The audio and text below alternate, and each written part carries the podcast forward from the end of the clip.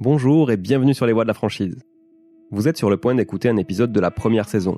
Une première saison animée par Claire Baudouin, que je tenais à remercier, notamment pour avoir créé ce podcast autour d'un sujet passionnant, celui de la franchise. Je m'appelle Julien Calamotte, j'aurai quant à moi le plaisir de vous retrouver dès l'épisode 27 pour une deuxième saison. Je vous souhaite une excellente écoute et vous dis à très bientôt sur les voies de la franchise. Je crois que la grande révolution marketing, c'est d'industrialiser la différence.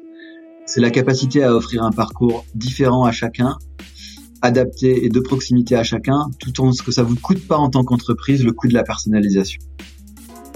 Je suis Claire Baudouin, co-directrice de Flash Études et Data, l'agence qui accompagne les réseaux de points de vente dans l'optimisation de leurs actions marketing et commerciales. Bonne écoute. Aujourd'hui, sur les voies de la franchise, nous allons parler sport avec David Amiouni, le président du réseau de franchise Keep Cool. Bonjour David et bienvenue sur les voies de la franchise. Bonjour Claire, merci de me recevoir. Alors David, vous avez commencé chez Keep Cool en tant que franchisé, mais vous n'avez pas toujours été dans le sport et vous êtes ce qu'on appelle un multi-entrepreneur. Est-ce que vous voulez bien nous parler un peu de votre parcours ? Avec plaisir. Merci de me recevoir. Je m'appelle David Amiouni, j'ai 37 ans, je vis à l'île de la Réunion, ce qui est ma particularité et ma spécificité, et mon parcours s'inscrit beaucoup autour de cette île-là. Je n'ai pas du tout commencé ni par le sport, ni par la franchise. À la sortie de mes études, principalement en Amérique du Sud, j'ai intégré un cabinet de conseil parisien qui est à Pignon sur Rue, dans le registre de l'organisation et de la stratégie. J'y ai passé 2 ans, principalement dans le secteur des télécoms et des médias. Et puis, j'ai été envoyé à La Réunion sur une mission qui devait durer initialement 3 semaines pour un opérateur télécom, SFR en l'occurrence. Il se passe 2 choses à ce moment-là. Un vrai coup de cœur pour l'île. Je suis d'origine libanaise et ça évoquait pour moi le Liban d'avant-guerre, etc. Donc, ça ressemblait à des choses qui me touchaient. Et puis, le sentiment qu'il y a encore plein de choses à faire et que c'est une vraie terre d'entrepreneuriat. J'avais déjà créé des sociétés pendant que j'étais étudiant, etc. C'est mon dada de créer. Et donc, je quitte le cabinet de conseil à ce moment-là, je garde le client et je crée une structure de conseil avec mon associé, qui est encore mon associé aujourd'hui, Grégory. On crée une structure de conseil qui rapidement grandit. On a rapidement une centaine de collaborateurs au bout de quelques années, avec des bureaux à La Réunion, en Guadeloupe, en Martinique, à Mayotte, à Paris, à Nantes, etc. Et ça fonctionne plutôt bien. Et complètement en parallèle de ça, parce que généralement la vie d'entrepreneuriat est faite de petites anecdotes et puis de la capacité à rebondir sur les opportunités que la vie vous offre. Un ami à moi vient en vacances à l'île de la Réunion. À l'époque, il intègre tout juste le réseau Keep Cool qui fait à peine une dizaine de salles et il l'intègre en tant que responsable du développement, mais il vient pas du tout pour travailler, il vient en vacances. Et il me dit, David, écoute, ça m'a pas l'air très développé ici, le fitness. Je sais que t'aimes le sport, je suis un passionné de sport depuis toujours. Tu devrais monter une salle. Donc à l'époque, j'ai 25 ans, 26 ans peut-être. Et je lui dis, écoute, pourquoi pas ? Donc je collecte les économies que j'ai gagnées sur mes 2 premières années d'activité de conseil. Et puis, je me lance. On crée une première salle. On s'endette à l'époque, ça devait coûter pas de tabou sur les chiffres, ça c'est peut-être mes origines libanaises qui m'enlèvent cette pudeur-là. Ça devait représenter un investissement qui devait être autour de 600 000 euros, mais à 25 ans, c'est très lourd à porter. Mais bon, malgré tout, plutôt que d'acheter un appartement et de coffrer de l'argent, moi, je me dis qu'il faut que ça circule. Et donc, on monte assez rapidement la première salle de sport à La Réunion. Ça fonctionne très bien, notamment parce que celui qui s'en occupe, qui n'est pas moi, puisque physiquement, je suis plutôt occupé par le conseil, s'en occupe très bien. Et puis, sur les 4 premières années, on en monte à peu près 1 par an. Donc, on étoffe le réseau, on le structure. Il y a une première césure, je dirais, il y a à peu près 4 ans de ça. Le conseil continue à se développer, ça reste mon activité principale, on débranche, ça grandit, etc. Et puis, je vois que l'activité de salle de sport et de fitness fonctionne bien. Et avec le recul du conseil, je pense qu'on a cette capacité à prendre des décisions assez vite et à analyser les situations assez rapidement. Et ce qu'on constate à ce moment-là, c'est que le marché des salles de sport, c'est un marché de primo-accédants. Qu'est-ce que ça veut dire primo-accédant ? Ça veut dire que quand vous êtes engagé quelque part, ça devient très difficile de vous désengager pour aller ailleurs. Typiquement, vous prenez un abonnement chez un opérateur télécom, généralement, vous y êtes pour 10 ans. parce que le principe d'aller, de résilier avec ce qu'imposent les engagements, de changer de numéro ou bien de faire une portabilité de numéro, c'est compliqué. Donc on se dit, on est sur un marché de primo-accédants, le marché est plutôt en croissance, en tout cas il y a encore beaucoup de gens à capter, et donc il faut accélérer. Donc à ce moment-là, on manque de fonds pour aller vite, et je commence à regarder un petit peu ce qui peut se faire pour aller chercher un peu d'argent frais et puis pouvoir accélérer le développement. Et puis, je refuse les fonds d'investissement parce que je suis très attaché à ma liberté et que je déteste les visions court-termistes. Et donc, j'ai la chance de rencontrer quelqu'un qui s'appelle Claude Marquet, qui est depuis mon associé, qui est un entrepreneur beaucoup plus âgé que moi, mais extrêmement successful, comme on dit.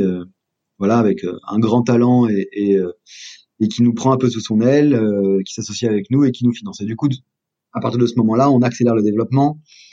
On couvre la Réunion de Salles en 2 ans, on ouvre la Martinique, on ouvre l'île Maurice, on ouvre la Belgique, on ouvre l'Ouest de la France. Donc on devient assez rapidement le premier franchisé du réseau. Et l'activité de conseil continue, et je dirais on grandit un peu par capillarité, mais sans en faire l'enjeu principal de ma vie.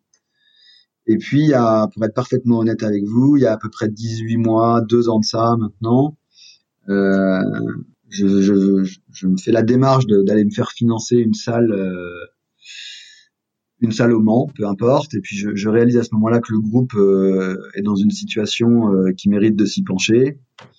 Et puis on prend la décision, plutôt que de subir un peu le fait que le rythme d'innovation, de développement se ralentit et puis de mettre en danger nos actifs, on se dit je reprends. Donc je fais une offre de rachat aux propriétaires, aux fondateurs, et puis c'est comme ça que l'histoire se passe.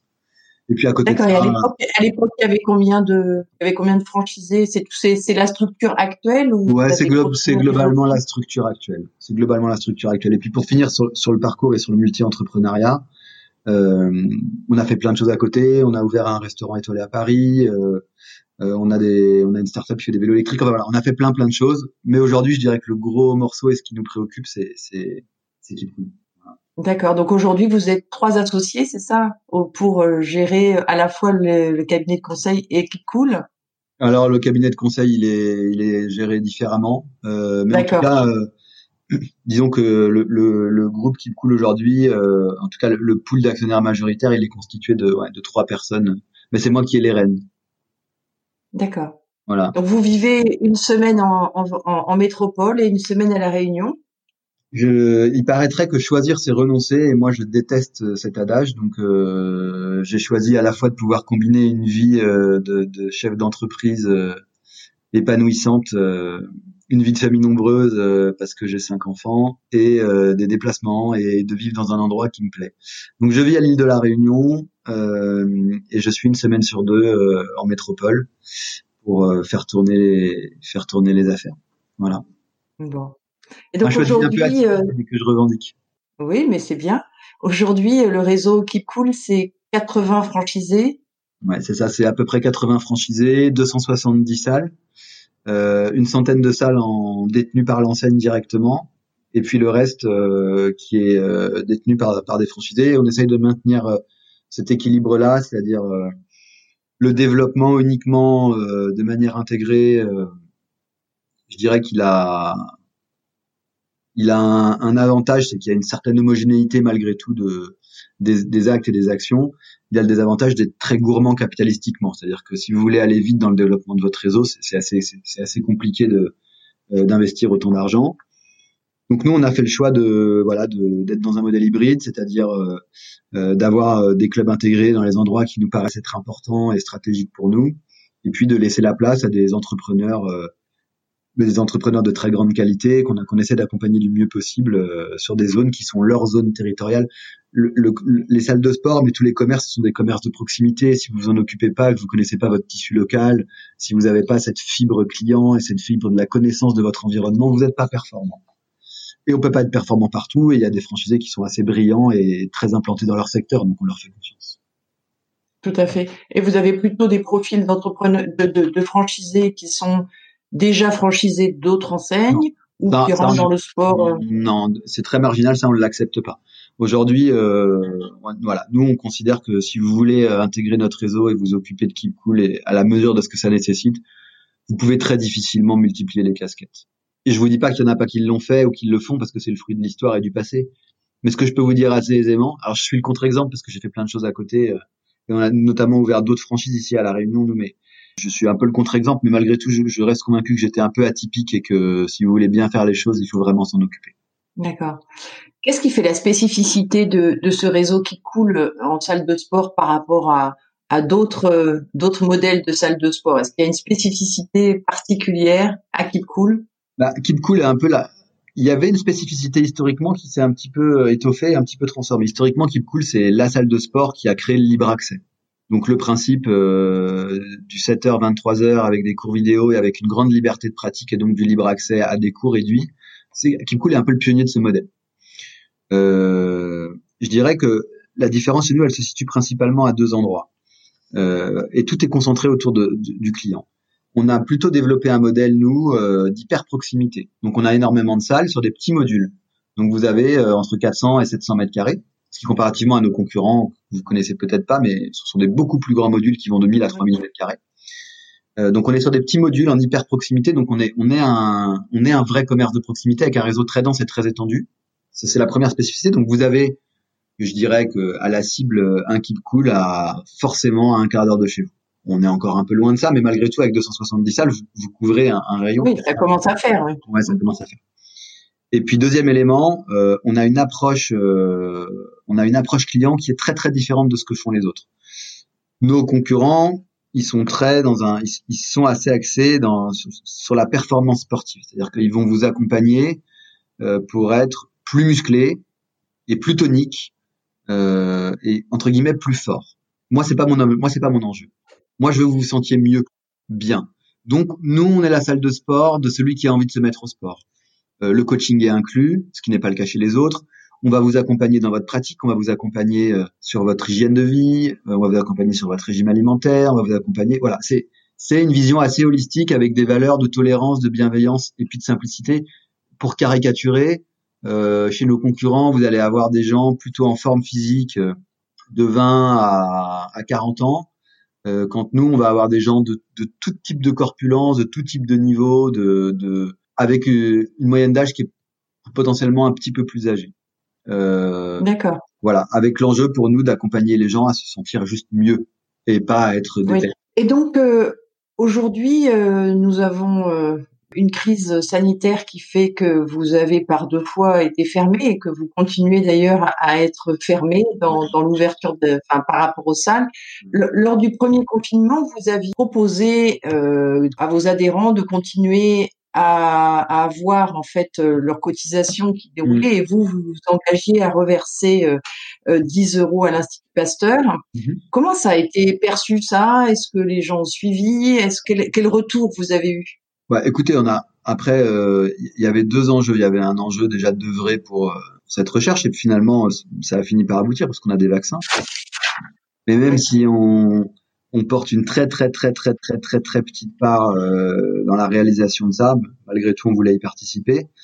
Donc, on a collecté à peu près 250 000 €, ce qui n'est pas rien malgré tout. Oui. Comment les gens ont suivi? Écoutez, je vous dirais assez variablement. Il y a à peu près 20% des clients qui se sont portés volontaires. Voilà. D'accord.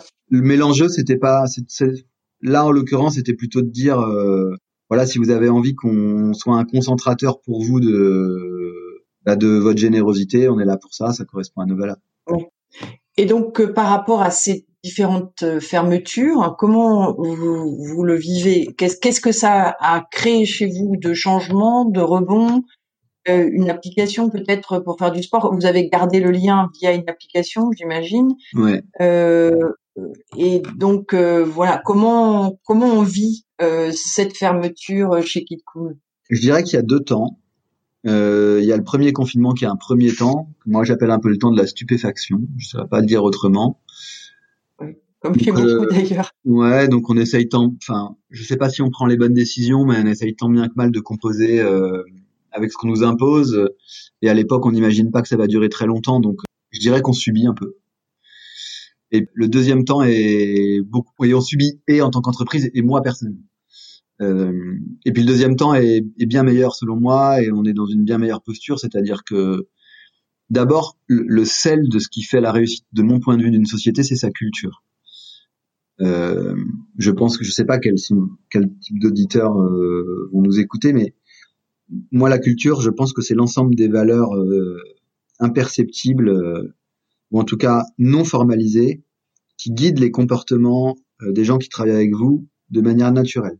Quand j'ai repris cette société, il a évidemment fallu retravailler sur la culture, et on a vraiment profité de ce temps mort pour renforcer ça. On a trois valeurs qui sont très importantes chez nous. La première valeur, pour moi, c'est l'exigence. L'exigence envers soi, se dépasser, envers les autres et envers nos clients, être le meilleur possible, sans être nécessairement guidé par l'appât du gain, le gain n'étant que la conséquence de bien travailler, de faire les choses avec respect. La bienveillance pour soi et pour les autres. J'essaie de faire progresser celui qui est à côté de moi. J'essaie moi-même de faire du bien aux gens qui m'entourent.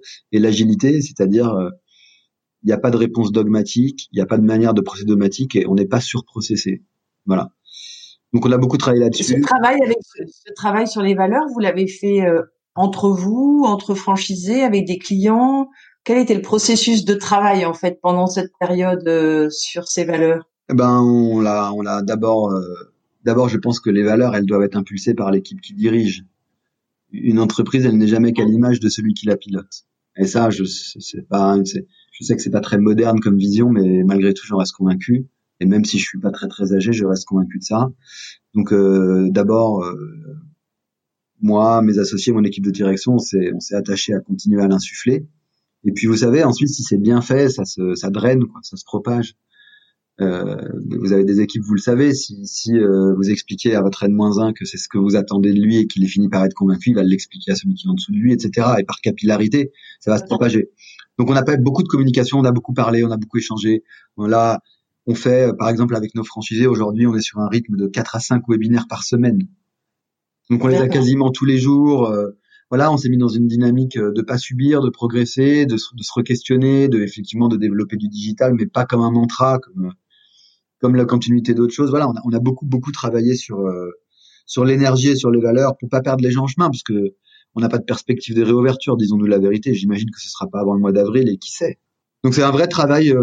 Le travail essentiel, il a été mené sur l'organisation, la refonte, l'adapter, la rendre plus agile, et puis sur l'humeur et sur l'énergie. De garder de l'énergie malgré tout. Oui, c'est ça qui est compliqué d'ailleurs. Et vous savez, quand vous faites ça, ça se traduit très prosaïquement. Aujourd'hui, on vend des abonnements. Aujourd'hui, tous les jours, on vend des abonnements. Parce qu'on a décidé que c'est pas parce qu'on était fermé qu'on pouvait pas travailler. On vend des abonnements, des abonnements physiques. Voilà. Mmh. Donc, au-delà de, effectivement, il y a une application mobile, au-delà de travailler sur les parcours clients, de digitaliser, de toutes les tartes à la crème que vous allez entendre, je ne pense pas que c'est le fond du sujet. Je pense que le fond du sujet dans ces périodes d'inertie, c'est de garder une équipe mobilisée, même si elle est en chômage partiel, de garder de l'influx et de garder de la dynamique. Parce que d'une manière ou d'une autre, ça va réouvrir. Oui, bien sûr. Ça rouvrira, oui. Ouais. Ça rouvrira, et en même temps, les gens ont pris l'habitude de faire du sport chez eux, d'être accompagnés par des applis. Est-ce que vous pensez que ça restera un mix de temps, je prends un peu de temps, c'est rentré dans ma routine et je prends du temps pour moi, chez moi, et je retourne à la salle parce que j'ai besoin de contact quand même, de voir des gens, ou est-ce que les gens reprendront leurs habitudes parce que finalement c'est plus simple d'être à la salle que de se mobiliser chez soi? Moi, je pense que le principe de dire que le confinement aura changé quelque chose, j'y crois absolument pas. D'ailleurs, je sais pas si vous l'avez expérimenté, mais dans les 2 mois, on a été réellement enfermés. On a commencé à regarder peut-être, je sais pas si c'est votre cas, mais c'est le cas de beaucoup de gens autour de moi, à regarder peut-être un peu même la vie un petit peu différemment, et puis de vouloir repenser des priorités ou un rapport à soi, aux autres, à sa famille, à la spiritualité, à plein de choses. Et puis en réalité, dès que le rythme a repris, tous ces bons préceptes se sont évanouis comme neige au soleil. Donc, je pense que la crise, ce n'est ni plus ni moins que l'accélérateur de tendances. Effectivement, les tendances, elles sont à la modularité. C'est-à-dire que vous n'avez ni envie de faire du sport chez vous, ni envie de faire du sport dans une salle, ni envie de faire du sport exclusivement à l'extérieur. Vous avez envie qu'on vous donne la possibilité de mixer. Et mon job à moi, c'est de ne pas être simplement un réseau physique, mais d'être un catalyseur de votre bien-être, comme je vous expliquais. Donc, je suis capable de vous accompagner via mon application pour faire du sport à domicile. Je suis capable de vous accompagner dans ma salle en vous offrant l'expérience la plus qualitative possible. Je suis aussi capable de vous emmener dehors pour faire du sport, ce qu'on fait aujourd'hui, ça fait des small groups. Donc voilà, moi mon job, c'est de vous accompagner sur l'intégralité des modalités. Mais c'était déjà quelque chose qu'on avait prévu de faire, c'est ni plus ni moins qu'un accélérateur de tendance. Oui, et par rapport à ça, donc vous dites on propose maintenant de faire du sport dehors. Donc c'est maintenant comment se compose l'offre en fait chez Keep Cool quand on adhère en fait on a le choix entre bon pas la salle en ce moment mais on aura demain le choix entre la salle, l'application, faire du sport dans d'autres lieux. Votre application, ça sera votre application mobile, c'est le fil. On est en train de continuer de la travailler, de la refaire, etc. Mais mettons-nous à la cible, c'est plus simple. Plutôt que de vous dire ce qui est fait, ce qui est pas fait, oui. Peut-être que vous irez prendre un petit abonnement et puis vous verrez où on en est. Je dirais que l'application mobile, c'est le fil conducteur, c'est-à-dire que c'est votre compagnon. Votre compagnon, il va vous indiquer, moyennant un programme qu'on aura construit avec vous, si c'est aujourd'hui, vous n'avez pas d'obligation, mais si aujourd'hui, c'est bien, vous avez prévu, venez à la salle pour faire tel type d'exercice. Aujourd'hui, plutôt, restez chez vous parce que il pleut et que ce sera probablement plus agréable de faire ça dans un univers confiné. Et puis, dimanche, c'est grand beau temps. Et en fait, on vous donne tous rendez-vous en bas de la salle pour aller faire un jogging ou n'importe quoi d'autre, du yoga, ce que vous voulez. Donc, l'offre, elle est déjà plurimorphe. C'est-à-dire que nous, notre job, c'est de vous dire, je te donne accès à une bibliothèque de cours à distance, je te donne accès à mon réseau physique et je te propose, mais c'est déjà le cas, de t'accompagner pour faire du sport à l'extérieur. Et la cible, d'accord, c'est évidemment que ce soit monitoré avec des objets connectés, qu'en fait, on soit capable d'être très fin. Je dirais qu'aujourd'hui, la limite, mais de toutes les enseignes, y compris la nôtre, c'est que on construit des programmes un peu pré-bâtis, mais qui ne sont pas interactifs avec votre état de santé. Moi, demain, mais ça va arriver assez rapidement, je souhaiterais que vous offrir un objet connecté et puis être capable de dire, voilà, Claire, t'as mal dormi cette nuit, viens pas à la salle. Cette nuit, Claire, il faut que tu dormes. Par contre, demain, une fois que t'as bien dormi, il faut que tu manges ça, il faut que tu viennes chez moi. Et si tu fais tout ce que je te dis et que tu me suis, bah, tu vas te sentir beaucoup mieux. Et puis, alors mieux, ça peut être plus musclé, moins de masse graisseuse, ça dépend des gens. Mais voilà, c'est un petit peu ça l'enjeu. D'accord, très bien. Et par rapport à cette l'évolution du réseau, du coup, est-ce que ça impactera aussi le développement en nombre de salles? Est-ce que, puisque on sera plus mixte dans nos pratiques, donc est-ce que on aura besoin de salles peut-être plus petites où on se retrouvera de temps en temps? Moi, je pense qu'on est très bien positionnés. Nous, on est merveilleusement positionnés. Je pense que les gens, ils ont besoin d'avoir beaucoup de salles en proximité. C'est l'hyper-proximité qui répond aux besoins. D'ailleurs, vous voyez bien, aujourd'hui, les gens détestent les grandes surfaces, détestent les grands modules, détestent... Je crois que la grande révolution marketing, c'est d'industrialiser la différence. C'est la capacité à offrir un parcours différent à chacun, adapté et de proximité à chacun, tout en ce que ça vous coûte pas en tant qu'entreprise, le coût de la personnalisation. Et donc, effectivement... Et tout à fait. Voilà. Oui. Et en fait, et puis le client n'est, je lisais hier l'étude de Forrester, mais le client n'est pas prêt forcément non plus à payer la personnalisation. Non. C'est-à-dire que le prix reste quand même un enjeu encore majeur dans son critère de choix. Exactement. Et aujourd'hui, ce que de mon point de vue, très peu d'enseignes ont réussi à faire, et en tout cas absolument pas dans mon secteur, c'est non seulement d'arriver à faire ça, mais en plus d'arriver à le faire en donnant une nouvelle place au réseau physique. Aujourd'hui, la plupart des modèles opposent le réseau physique au réseau digital. Je pense que c'est une grande erreur. Nous, on a un vrai enjeu qu'on appelle figital, nous, c'est-à-dire la capacité à ce que le réseau physique soit la clé de voûte, parce que le contact et l'humain restent la clé de voûte en hyper proximité, mais que tout ce qui tourne autour vienne enrichir l'expérience physique. Bah, c'est comme ça qu'on le vit, nous. Et comment vous placez le client dans cette démarche? Comment vous avez structuré? Vous récupérez les avis clients, mais est-ce que vous utilisez aussi les avis de vos clients? Est-ce qu'ils sont co-créateurs de vos nouvelles offres? Est-ce que vous les intégrez? Ou est-ce que vous testez ensuite ce que vous avez décidé, vous, avec vos équipes? Alors, et je vais être parfaitement honnête avec vous, c'est la cible. C'est une entreprise, comme je vous dis, que j'ai repris il y a à peu près un an. Donc, c'est encore très jeune, mais on a lancé ce qui n'avait pas été fait historiquement, parce que c'était un marché qui marche. Ça marchait un peu tout seul. On a lancé un grand travail de segmentation client. Et encore une fois, il y a autant de besoins que de clients. Je pense que le travail, il n'est pas tant d'être à l'écoute d'un certain nombre de clients qui vont vous donner une information, mais qui n'est que partielle. Il est plutôt de leur permettre de faire leur choix de manière simple. Je sais pas si j'arrive à me faire comprendre.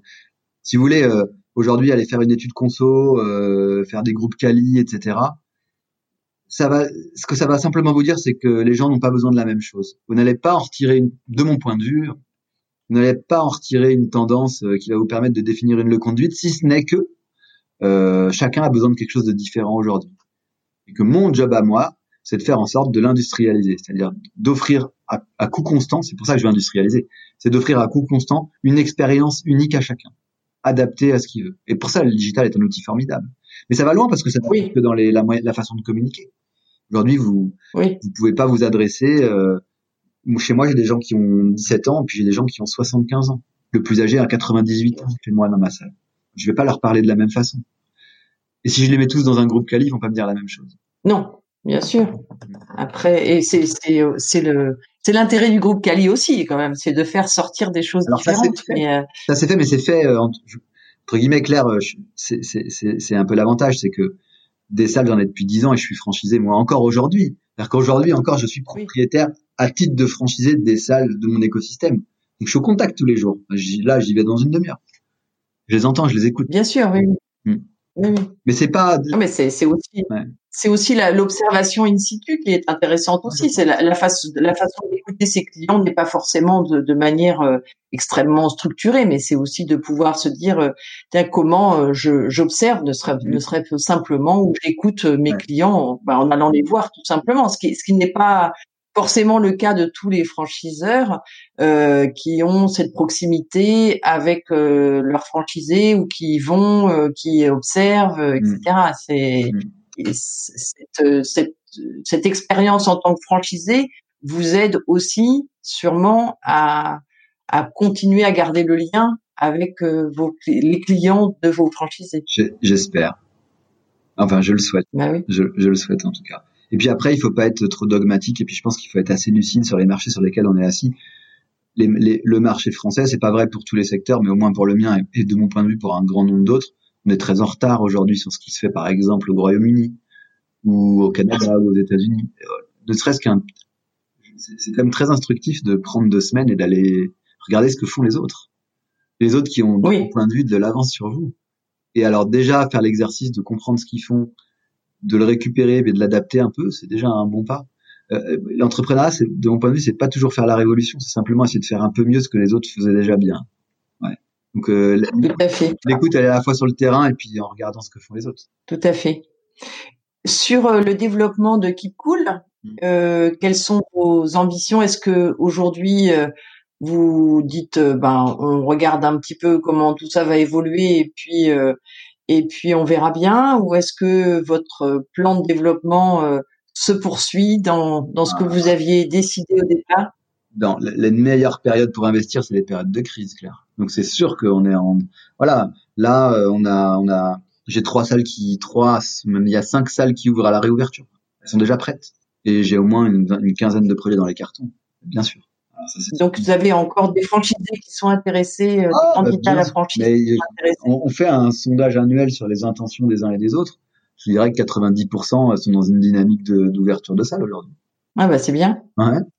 C'est chouette de voir en cette période qu'il y a encore des gens qui ont l'envie d'entreprendre. Et comme vous disiez, l'important c'est l'énergie, donc il faut effectivement rester dans cette énergie positive, et c'est ce qu'on essaie de faire tous effectivement en tant qu'entrepreneur. Je pense que c'est une caractéristique peut-être qu'on essaye de garder, en tout cas d'avoir cette énergie positive. C'est l'avantage d'être des voix de la franchise, c'est que je rencontre que des gens positifs qui ont de l'énergie, et ça porte l'ensemble, je trouve. C'est vrai, je sais pas si c'est le cas du milieu de la franchise qui est très dynamique, mais c'est vrai qu'on ressent très fortement cette dynamique. Alors peut-être que vous trouvez aussi votre inspiration dans les podcasts, parce que vous m'avez dit que vous étiez un très grand auditeur de podcasts. Ouais. Et quels sont ceux que vous écoutez régulièrement? Bah, écoutez, c'est assez éclectique. Dans le registre de l'entrepreneuriat, j'aime bien ce que fait Mathieu Stéphanie, mais je pense comme beaucoup de gens. Ouais. C'est pas lui que j'aime particulièrement, parce qu'il pourrait avoir tendance un peu à m'agacer, lui, mais c'est plutôt les gens qui reçoivent. Voilà, c'est assez intéressant. Oui, c'est assez inspirant souvent. Oui. Ouais. Enfin, en tout cas, les parcours, pas tous, mais il y en a quelques-uns qui sont assez inspirants. Je suis un passionné de sport, donc, et j'aime les sports américains, donc voilà, j'écoute des podcasts de NBA, ça parlera pas beaucoup aux gens. J'aime la géopolitique, j'aime les histoires d'espionnage, donc j'écoute les rendez-vous avec X de France Inter. Il y a des podcasts très bien, un truc qui s'appelle Cerno, qui s'appelle l'anti-enquête, qui est très bien aussi, qui est une enquête sur un meurtre qui a été commis. Il y a plein de choses, mais ça c'est vraiment un environnement fabuleux. Hein. Moi je trouve que c'est fabuleux, oui, incroyable même. Oui, mais moi aussi. Oui. Et je trouve que c'est dans le secteur des médias, c'est l'endroit qui est le plus créatif aujourd'hui. Bah, on va arriver un peu au terme de cet entretien. Je vous remercie beaucoup d'avoir pris ce temps dans un emploi du temps bien chargé.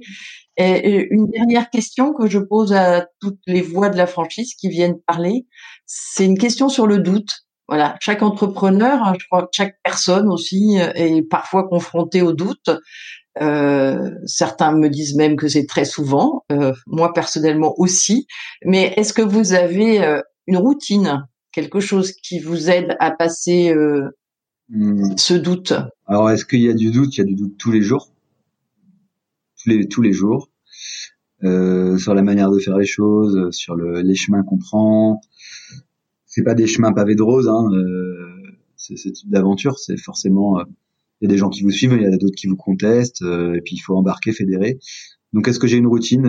Ouais, moi, ma routine, c'est 1 heure de marche dans la montagne et une petite méditation, une petite prière pour la dimension spirituelle, ouais. La capacité. Bah, en tout cas, trouver les ressources. Je comprends votre attirance pour la Réunion et pour ces cirques si sauvages et dans lequel effectivement la méditation est presque naturelle. Tellement elle est encouragée par l'environnement. Et ben, écoutez, merci beaucoup. Merci. Bon développement à Keep Cool. Merci On va beaucoup, suivre ça avec attention. Et puis à bientôt, David. Plaisir, merci, au revoir. Au revoir. Vous, auditeurs, je vous invite à suivre Les Voix de la Franchise sur Instagram et LinkedIn et de vous abonner sur la newsletter pour rester informé de nos actualités en allant sur le site lesvoixdelafranchise.fr. Vous pouvez vous abonner à ce podcast sur la plateforme de votre choix, Apple Podcasts, SoundCloud, Spotify, Google Podcasts. Enfin, n'hésitez pas à nous faire part de vos remarques, suggestions pour que Les Voix de la Franchise grandissent avec vous et pour vous. À très vite.